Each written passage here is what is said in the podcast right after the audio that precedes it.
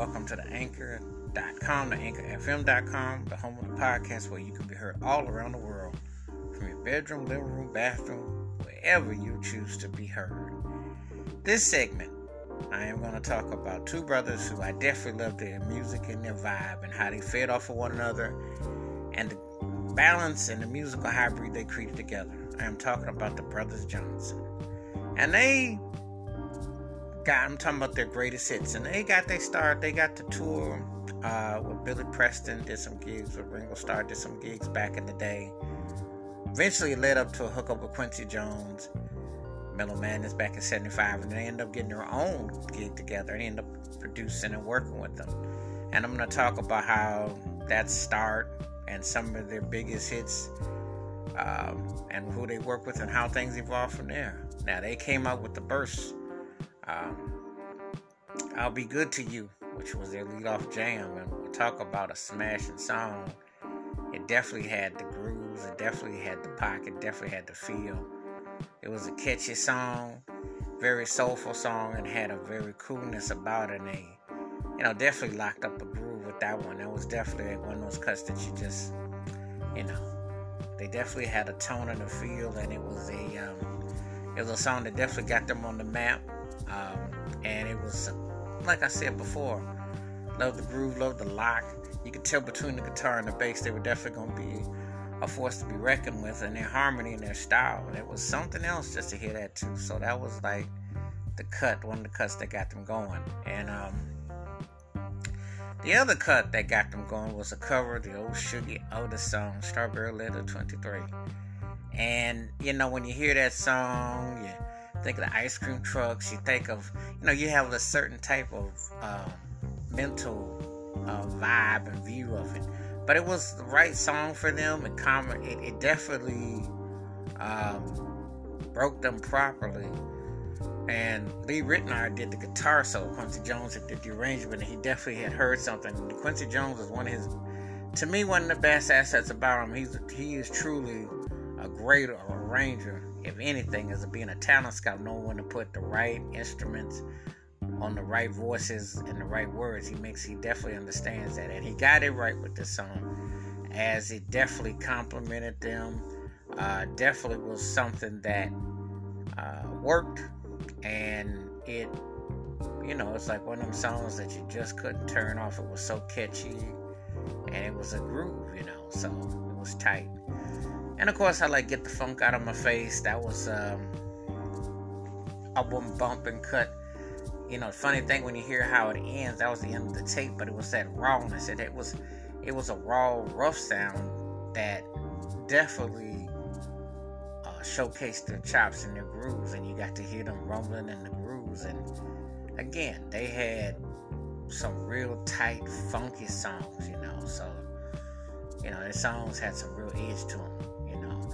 Um, one of my other songs that I definitely liked around that time was "Land of Ladies." That was a smooth out, um, real nice, smooth jam. Like the vocals, like the instrumentation, uh, like the way that it builds up, like the way it grooved. You know, they definitely had cuts like that that you were definitely like listening to, and they definitely had a nice sound, nice arrangement. So, you know, they had some tight, what we call slow cuts that definitely hit the spot and they were definitely um, those were some bumpers. They were, you know, when you hear that that harmony, that sound, it definitely works. So, you know, then we go up to like light light up the night, like the um, tone of that song, like the feel of that cut. Um, had a, a, a melodic like touch to it but yet it was a bumper. You know, it was like one of them songs that kind of like you get your grasp into. Um, and they and it had a freshness to it. It was the way it was arranged. You know, so it was definitely one of them songs that um, you know you could definitely feel it coming into view. You know, and um, you know, definitely one of those songs that you just like, yeah, that has a nice has a nice bop to it. So it was definitely a nice tone and feel, you know, and that was that was really a cool, cool Um, one of the other songs that I really dug when I was listening to to the Brothers Johnson at that particular time, uh, I had to say was Stomp, one of the funkiest songs that was definitely a banger. You know, songs that Stomp, the groove was just definitely just. I love the way the groove went in that song. I love the way that it was. Uh, so put together. Um, you know, when I when I when I hear that song, the bass and the way the the coldness of it, the guitar, everything about it was just like one of them songs where you just was like bopping to, bopping it. You know, you just felt like, wow, this song is really, really on. And um, you know, it, it, it left you like going like, wow. They definitely on it with this one. Stomp was like one of their biggest songs. It was a true funk jam. They did that with Rod Temperton, and it it just grooved. And that was like to me, it's them coming in terms of peak and prime as themselves. Um, with them coming to themselves as as as musicians album oriented because it had a you know they were coming into it. So i was definitely feeling that one. And stomp is one of them songs that it complimented them. It had all the grooves had all the stops. And it was like definitely a cooker one of them songs that was big back in the day and it's still it still fries right now it's definitely one of them songs so i had to give stomp its due then their next album was when they departed from working with Quincy Jones and they did the real thing, and that was a nice. That was like one of the best songs that Quincy Jones didn't have me saying because the horns were nice. Jerry Hey did the horn charts. Um, I love the way the song just grooved, and it was catchy.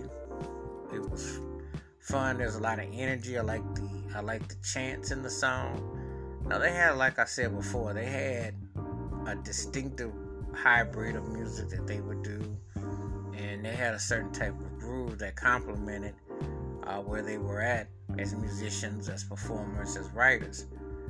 And this was another one of those songs that, you know, you sat there and you had to bop to. So, um, I really enjoyed it a whole lot. I really, you know, I was feeling that cut, and um, it was a strong cut. The horns were off the charts. They were tight. They were tight. Uh, the next one that they came out with was 184. You Keep Me Coming Back. They did that one with Leon Sylvers, which it was an interesting configuration of how the bass interpretation. Um, again, they were moving on into a different direction, and it was a cool cut. It was cool. Um, it was I like the harmony, I like the wordplay, you know that's one of the things I would say about that. And the last major hit that I remember and I want to say was 88 with Kick It to the Curb. They got more on the synthesizer, more of the uh, electro modernized funk groove. And again, they changed with the times and there were certain things I like more than others, but I and, and I will definitely have my preference. I still think they their peak was uh, you know 76 to 81, but mind you, they could still play, they still had grooves and they had a very unique way of the, the way they, they put their thing together. You know, that Brothers Johnsons are, are one of the most um, you know underrated acts in the sense that they had a cool, unique style to what they were doing musically, and um, you know, you definitely uh, could feel their presence, and it definitely left a lasting impact. Um, like the instrumentations, the arrangements, how everything, how they did it. So it was a real cool style and sound. But Anyway, please share with me your favorite Brothers Johnson songs, videos, albums. Um, you know, keep your hands, wash your hands, keep your mind clear, watch out for another. And remember, like I always say, a song or an album might be old, but there's always something new to find. The Brothers Johnsons had some very distinctive pieces in their in their catalog, and it was a real interesting story how where they came and where they ended up going and, and what they meant musically. So if you get a chance, check out their records and check out them some of the footage of them live. You will definitely be in for a nice surprise, as they definitely left a mark. So, until next time, keep it funky. Have a good one. Peace.